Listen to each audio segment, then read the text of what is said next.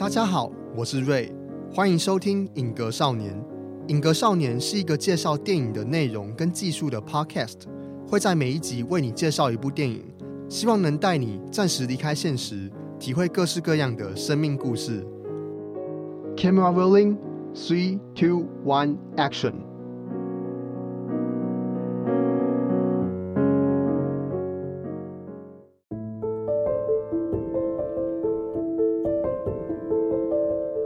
摄影机缓缓地被打开，女儿苏菲打开记忆当中的影像，回忆起十一岁的自己跟爸爸一起到土耳其度假的往事。情窦初开的年纪，女儿试图要把目光对焦在很多她不了解的情感上面，包括爸爸欲言又止的悲伤情绪。如果当时再成熟一点，是不是就能够接住他的悲伤？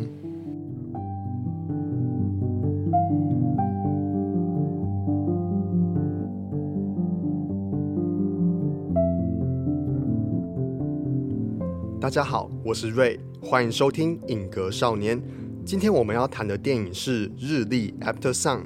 After Sun 它是一部英国的剧情片，由夏洛特·威尔斯所导演的。他在二零二二年去年法国坎城影展，就是那个时候评价已经非常好了。可惜在坎城影展的时候，他没有得到金摄影机奖。保罗·麦斯卡凭借这部片入围了奥斯卡最佳男主角。那这部片是在讲一位女儿苏菲，她回忆起她十一岁的时候跟她爸爸一起去土耳其度假一段日子。他在回忆当中，他好像没有很理解父亲当时为何好像想要说什么却又说不出来的那种抑郁的情绪，有点忧郁悲伤的情绪。那他的叙事是非常隐晦的，形式上面也结合了纪录片跟实验影像，它不像是一部普通的剧情片在拍摄，可以说有点打破了剧情片本身会有的一些原则，比如说被摄者跟拍摄者之间的那种关系的原则，它融合了很多复杂的形式。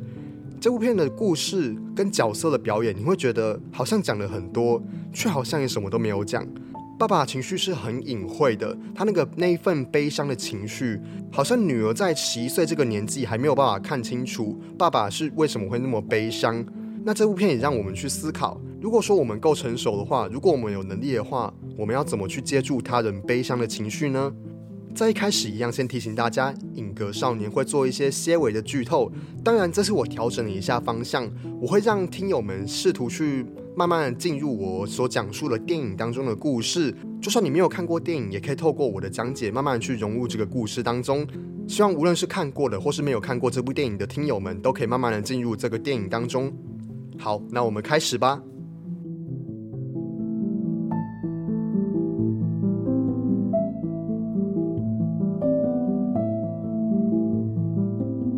在电影的一开场，我们听到了摄影机 DV 开启的声音，镜头伸缩、对焦、调整焦距、曝光。接着我们看到是有一连串破碎复杂的，还有有点像是在播放器在回放一些老旧的影像画面。我们可以听到婴儿的哭声啊，孩子的笑声啊。当中我们隐隐约约看到女儿苏菲她的身影，她在游泳池里面的身影。那这样就是不断回放跟倒带，呈现这些断裂的影像。那接着故事就是来到主题，父女俩他们在前往度假村的路上，他们在一个公车上面。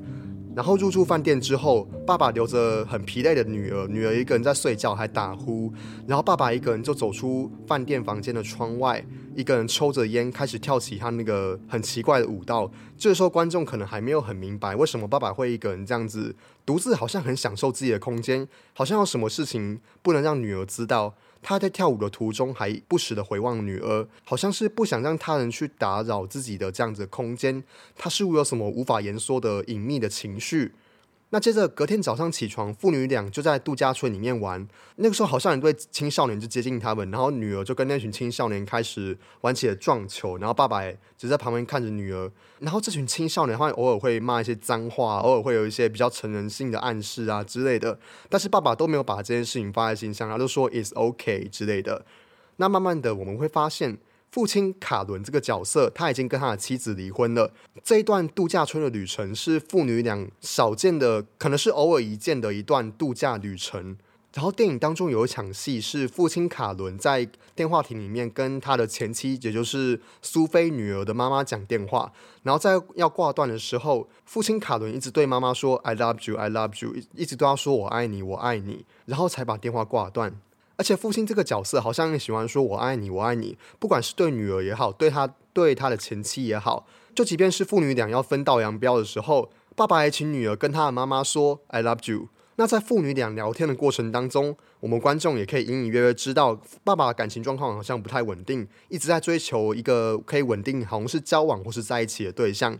爸爸好像在寻找什么的样子。那在电影当中有一个段落让我印象蛮深刻的，是女儿跟爸爸在度假村里面的时候，女儿讲一段台词，配上了 Oliver Coates 这一位配乐家所做的配乐，然后女儿就讲说：“我们共享同一片天空。”当我看着这一片天空的时候，我感觉我们好像在一起。那爸爸听到这些话的时候，他多半是沉默不回应的。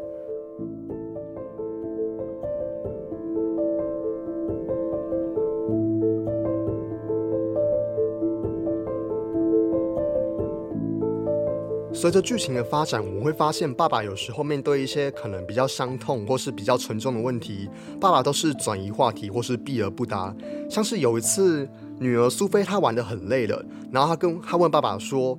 爸爸，你有没有感觉到有时候好像很累，整个身体骨头都很沉，像要沉入很黑暗的地底面一样，然后全身都不能动，全身都很没有力气？”爸爸听到这段话的时候，他好像很想讲什么，但是又讲不出来。然后爸爸就对女儿说。我们出来玩就是要开开心心的啊！爸爸好像试图去掩饰他内心当中的某些情感。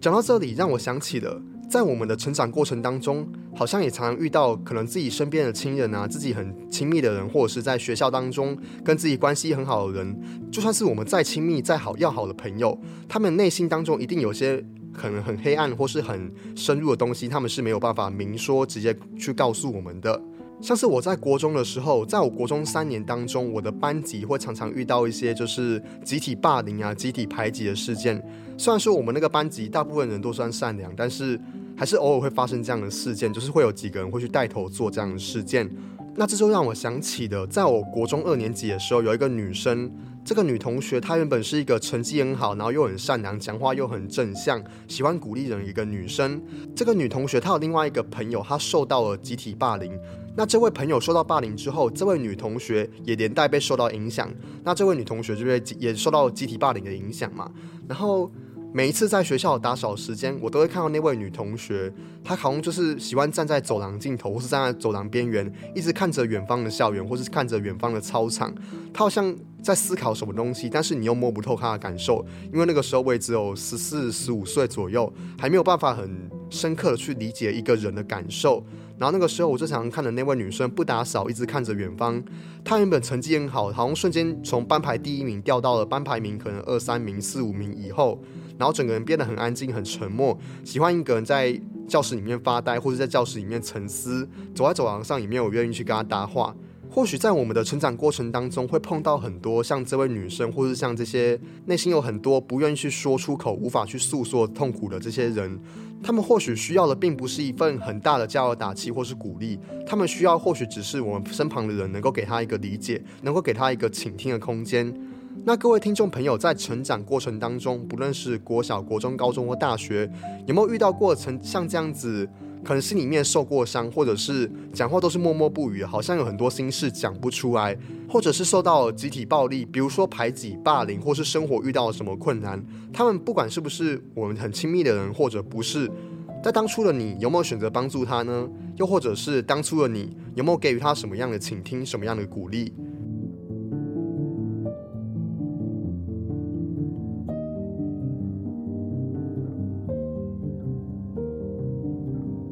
有时候我会觉得，如果当时的我再成熟一点，是不是或许就可以接住他的悲伤，理解他的悲伤？那将来他的人生是不是也能够更好的被理解，更好的发展，更健康的活下去呢？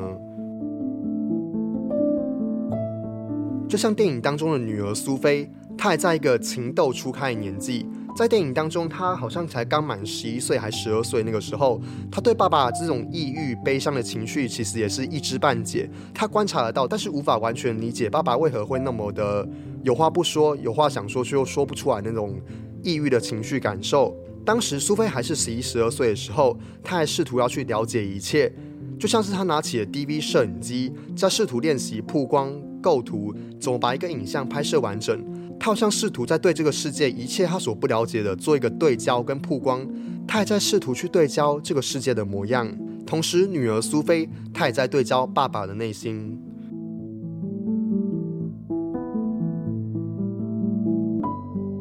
在电影当中有一段是爸爸在船上，他好像是要穿什么游泳装备，还是脱掉游泳装备吧。然后在船上的时候，有一位土耳其人的船员就跑过来跟卡伦父亲聊天。然后那位船员就说：“我现在都想不到，我已经准备要结婚生子了，甚至要准备迈入人生的下一个阶段了。”然后这时候卡伦就带了一种比较丧气的气氛，同时也是整部片当中对爸爸情绪描写最直白的一个部分，就是爸爸说。如果我能够撑到三十岁就已经很不错了。从这一个片段开始，观众慢慢会发现，爸爸其实好像对自己的存在、对自己生命的价值，慢慢开始出现一些质疑，甚至是否定。在整部片的叙事跟整部片表现的状态当中，观众都可以隐隐约约察觉爸爸的悲伤，但是导演选择用一种不明说的方式，透过大量留白的叙事跟留白的镜头空间，让观众借由自己的生命经验去填补。透过他们人生当中比较悲伤、比较低落的这段经验来去填补爸爸可能有发生过的人生，我觉得这次导演算是蛮厉害的地方。他没有讲很多，但好像又讲了很多。他把说跟不说、叙事跟浅文本之间的拿捏拿捏的非常好，就是他不会让人觉得说好像什么都没讲，也不会让人觉得说好像讲太明白、太直白、太粗暴。导演夏洛特·威尔斯，他用一个很精准的叙事手法，透过适当留白，让观众去感受到更多爸爸背后抑郁的情绪。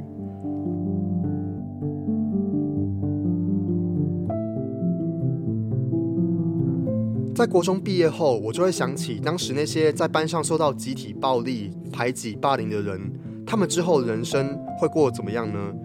这些同学当中，有些后来转班、转移班级，或是转学。他们离开原本属于他们的地方，但是他们依然在同一片天空下。他们以前所拥有的那些人事物，在同一片天空下，他们或许还是连接在一起的。只是这些同学们，他们会变成另外一个状态、另外一个样子，出现在天空下的不同地方。他们或许都像父亲卡伦这个角色一样，在寻找一个归属、一个归宿，在寻找一个可以寄托的地方。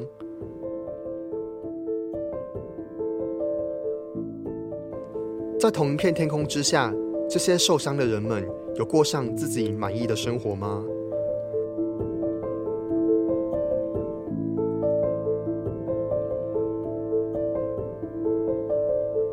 在整部电影当中，他使用大量很复古、很过去那个年代媒材，像是这部片的摄影指导就使用了柯达的电影底片，就是以前传统的底片做拍摄。那女儿苏菲有一些拍摄爸爸跟他自己的影像画面。整部电影使用了底片跟 DV 这两种很复古、很很旧时代的影像媒介。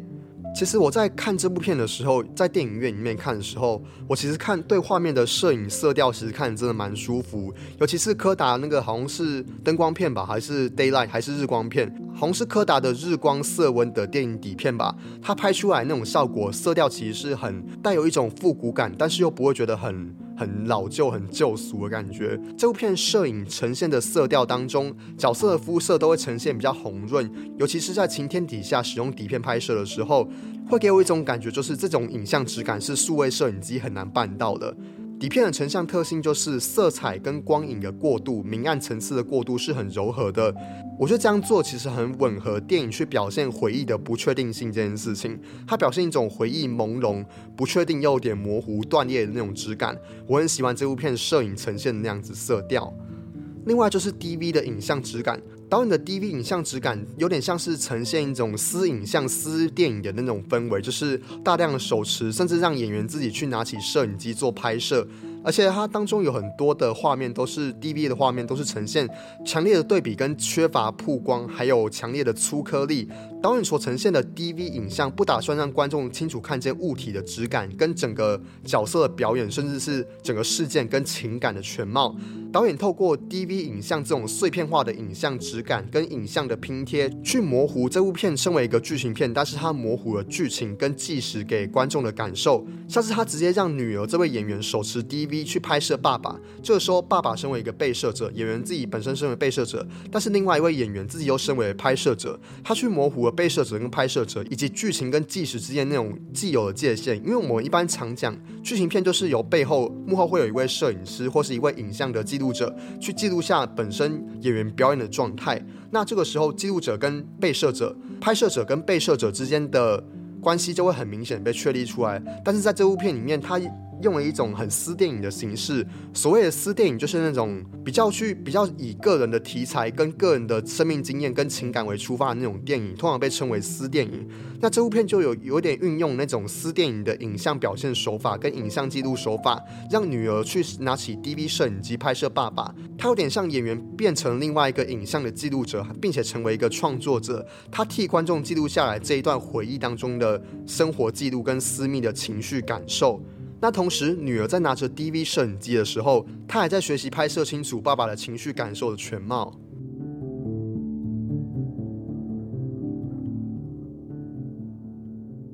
我觉得爸爸卡伦这个角色，他就是一个长不大的小孩。女儿苏菲，她还是一个刚成为十一岁的一个小孩子。但是爸爸的心目中，或许爸爸也还是一个十一岁的小孩子。他从来没有离开过十一岁生日那天。在十一岁生日那天。卡伦对着他的妈妈说：“他想要一个生日礼物。”他妈妈就很生气的看着卡伦，并且捏着卡伦的耳朵，带着卡伦去玩具店随便挑一只玩具。或许爸爸在小时候承受过很多来自原生家庭的伤痛跟痛苦，但是这一方面虽然电影没有很明显的表现出来，但是观众可以略微感受到爸爸在原生家庭所受到的苦难。爸爸或许有很多没有好好被缝补那些情绪的裂痕，就这样一路到长大，这些情绪裂痕从来没有人去关心过爸爸卡伦，也从来没有人去真正好好理解他。就这样，爸爸不断长大，这些心里面的裂痕越来越大，直到快要吞噬爸爸自己。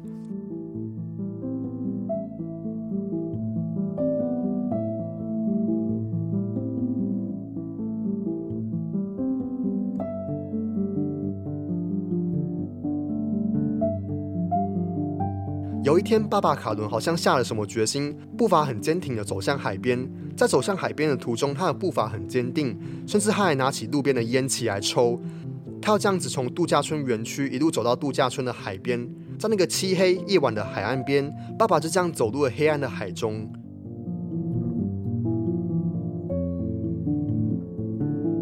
那整部电影在呈现爸爸走入海中，可能是要轻生，可能是要结束自己的生命的这一段画面的时候，摄影机它是定格在海岸的前面，我们看到爸爸步伐坚挺的快步的走向海里面。接着我们观众听到的只有海浪声，只有海浪声盖过所有声音，我们只能够听到那些暗潮汹涌的海浪声。这一颗镜头留了很长的时间，导演在处理这样子十分。情绪十分的低落，十分的黑暗的一场戏的时候，导演选择一种去戏剧化的方式，就是他没有用任何太多的视听语言或是影像语言去修饰这一段戏。导演选择用一种很克制，但是又好像蕴含很多情绪的方式，把寻死这件事情用一种丝毫没有戏剧性的方式去呈现。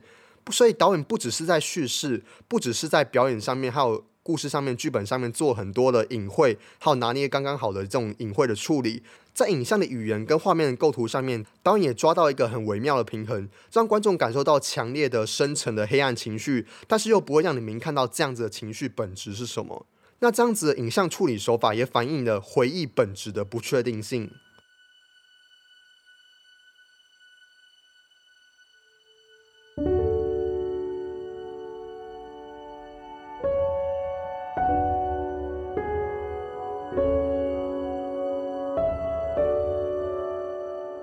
爸爸走入黑暗的海中的那一天晚上，女儿苏菲回到饭店房间，发现饭店房间的门被锁起来。等到女儿回到房间的时候，发现爸爸全身赤裸躺在床上，爸爸好像很累的样子，就这样睡着了。隔天，爸爸跟女儿离开度假村，他们搭着接驳车来到了一个好像是有硫磺泥浆、硫磺浴的一个地方。然后爸爸跟女儿一下车就开始打起了太极拳。我蛮喜欢这一段打太极拳的戏，就是他。他在整部电影异域隐晦的叙事当中，他算是一个比较明朗的时刻，就是我们可以看到父亲卡伦跟他的女儿苏菲之间一种比较舒服、比较没有那么多深层情绪的一个面相，好像也是导演刻意设计的这场戏，让观众做一个喘息的空间。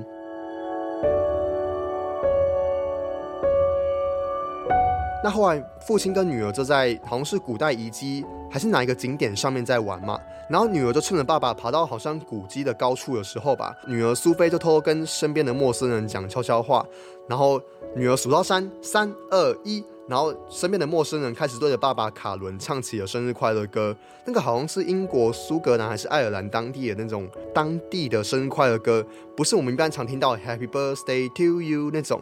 然后这段戏，我相信应应该有看过观众都还蛮印象深刻，就是大家很开心的、很欢乐，包括女儿在内，大家都笑得很开心，对着父亲卡伦唱生日快乐歌。但是父亲卡伦他的眼神却是很却是很严肃、很沉重，好像没有办法接受到这一份快乐的情绪。他明明知道眼前是快乐，但是他无法用快乐的方式去应对它。这个时候，导演透过影像语言的方式去转换了爸爸这样子严肃沉重的情绪。这个时候，画面出现了一罐溶接，就是画面两个画面重叠。爸爸站在古迹的高处，看着下面的人为他唱生日快乐歌。然后重叠的画面是爸爸在饭店的房间里面，一个人全身赤裸，然后很难过、很悲痛的哭着，而且是一个背影。就是这两个画面融接在一起，形成一种影像的对立性。导演并没有很单一跟很直接的去呈现这样子严肃沉重的气氛，反而是透过融接。透过影像的并置去呈现这样子一个对比性，它不是透过蒙太奇的 cut 剪接这种东西去做一个前后 A B 的对比，它是透过同个画面并置的方式去产生一种更强烈的情绪跟画面上还有故事上的对比，并且塑造爸爸这个角色，他其实没有办法去面对自己内心的情绪，他只能够用一副面具去回应这个世界，但是他没有办法好好的面对自己内心最真诚的情绪。爸爸始终无法去面对他内心当中最真诚、最需要被理解、关怀的那一份情绪。爸爸卡伦这个角色，他也是一个渴望爱的归属，但是他对爱的这份渴望却从来没有被满足过。他的内心永远停留在十一岁，或许是更早之前的年纪。他的内心永远有一个长不大的小孩，而且这个小孩不断的发出求救讯号。这位小孩试图在寻求一丝丝别人的理解。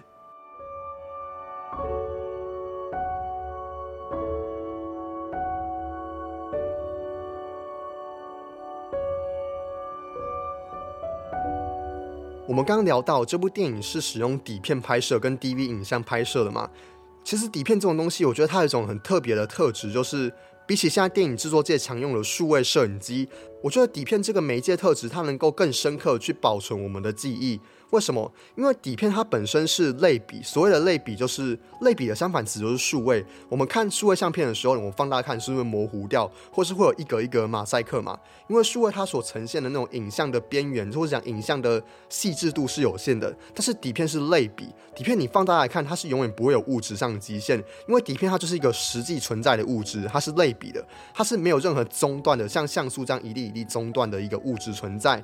那底片就是有了它这样子实际存在物质跟类别的特性，我们可以去保留很多很多的底片，把很多张拍过底片保留下来，保留在相簿里面啊，保留在可能家庭相册里面之类的。那数位相机拍下来的数位相片，它会变成一个又一个数位档案，可能会丢在硬碟的某个深处，然后可能我们永远都不会发现这些数位相机拍摄下来的档案，它就这样被尘封在硬碟的深处。所以我觉得底片它是有这样子深刻的保存回忆的这种本质，或讲这样的一个特性。那我曾经在我们家里翻找过一些以前我爸爸妈妈或是家人留下来的底片，然后我在这些找这些底片过程当中，我就自己我拿到底片嘛，然后我就拿到数位相机去翻拍底片，然后再用后置软体把这些底片数位化处理。因为底片有分为正片跟负片，那因为负片比较便宜，所以所以在过去那个年代，大部分的人都会使用负片作为主要的拍摄媒介。然后负片它顾名思义就是负片嘛，所以它需要再做一个转换，然后就把负片转换过来，我就看到，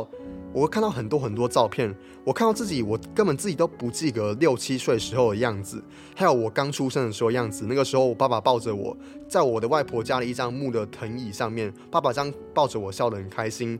我也从来对我爸爸年轻时候的样子没有任何印象，因为那个时候年纪太小太小了，我就看到很多我从来没有办法好好记忆的这些回忆跟这些影像。它就在底片这个媒介当中深刻被呈现出来，所以我觉得比起数位底片，它可以保留更多放在硬碟里面那些可能我们都不会去翻找回忆来个更有意义。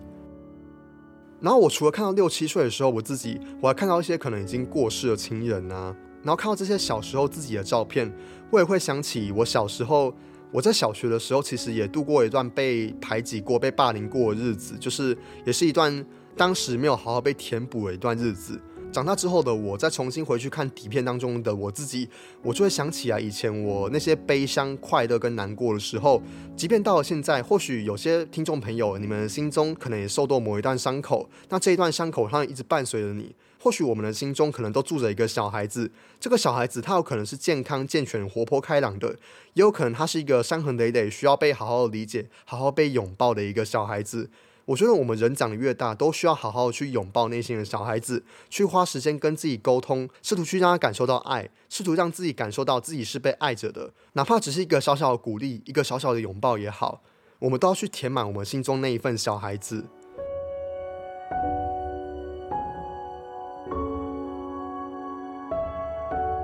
在电影当中，父亲卡伦他是一个没有好好长大的人，他没有好好被爱灌溉，没有被填满。在电影的后半段，父女俩他们前往的舞厅，然后那个时候舞厅在放大卫鲍伊跟皇后乐队合唱的《Under Pressure》，然后父亲就说他很喜欢跳舞，然后就拉着女儿一起来跳舞。然后父亲跟女儿在跳舞的过程当中，电影的画面就陷入了一种很深沉的意境，就是在日历这部电影当中会不时穿插一些黑暗的画面，在这些黑暗的画面的段落当中，我们会看到那种一闪一闪那种夜店魔鬼灯的光线，就是一闪一面一闪一面那种光线。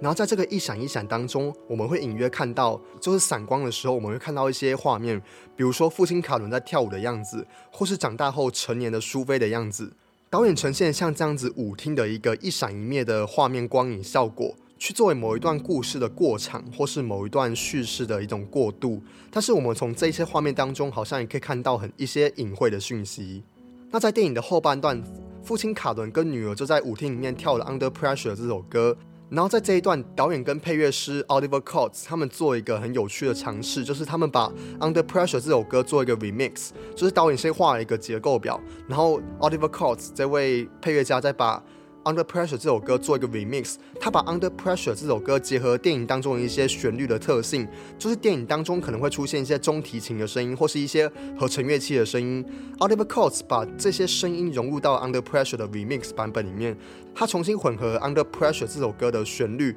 就是当第二段副歌唱完以后，歌曲的旋律又进入了一种很像在大海里面漂浮，好像沉进去海里面的那种感受，就是很符合电影那种很深沉又很抑郁的情绪。然后在这一段很低沉却又很澎湃的配乐当中，父亲卡伦在夜店的舞厅当中，在一闪一灭的画面当中，父亲卡伦跟成年后的苏菲拥抱在一起，这似乎是一种有点超现实的镜头语言，去做出一种相互拥抱跟相互理解，但这终究只是一个超现实的段落。然后在这场舞厅的段落结束之后，父亲卡伦就拿着 DV 摄影机拍摄他的女儿离开了机场的航厦，女儿苏菲就搭着飞机回去原本属于她的地方。父亲就这样子送别了他的女儿苏菲，两个人在送别的最后一刻还不忘说“我爱你，I love you”。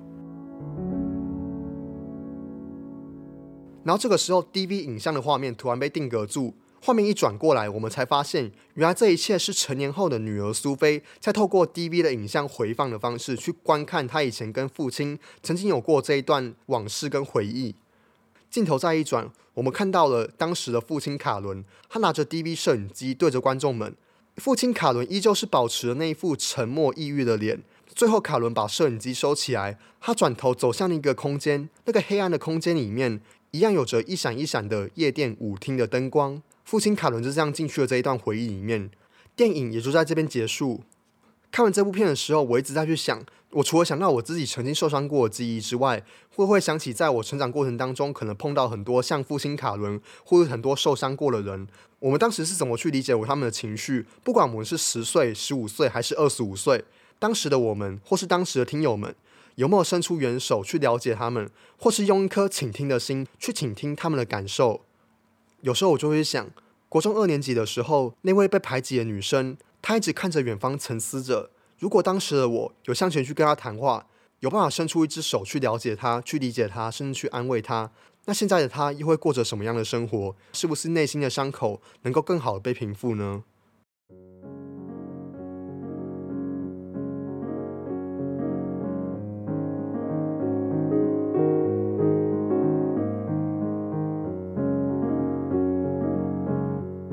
好，那我们今天讲到这里。我们今天聊了电影《日历》日历讲的是一对父女到土耳其的度假村玩，女儿隐隐约约的感受到爸爸不愿意说出口、难以言说这一份抑郁的情绪，并且我也去思考，在成长过程当中，如果当时的我们再成熟一点，或者是受伤的人，如果他们愿意把自己内心的感受讲出来，会不会受伤的人心中的伤口能够更好的被愈合？我们还聊到底片的特性，底片治愈数位，底片有着更深刻的能够记录回忆的一种本质，跟媒介的一种特性。对你们而言，保存记忆最重要的方式是什么？是文字吗？影像吗？还是音乐吗？也欢迎告诉我。好了，那我们今天讲这些，不管你有没有看过日历，希望你可以看看这支片，并且更真诚的去面对自己的内心。我都希望将来的你能够更完好、更真诚、更诚实的去面对自己的感受，并且疗愈自己内心的伤口。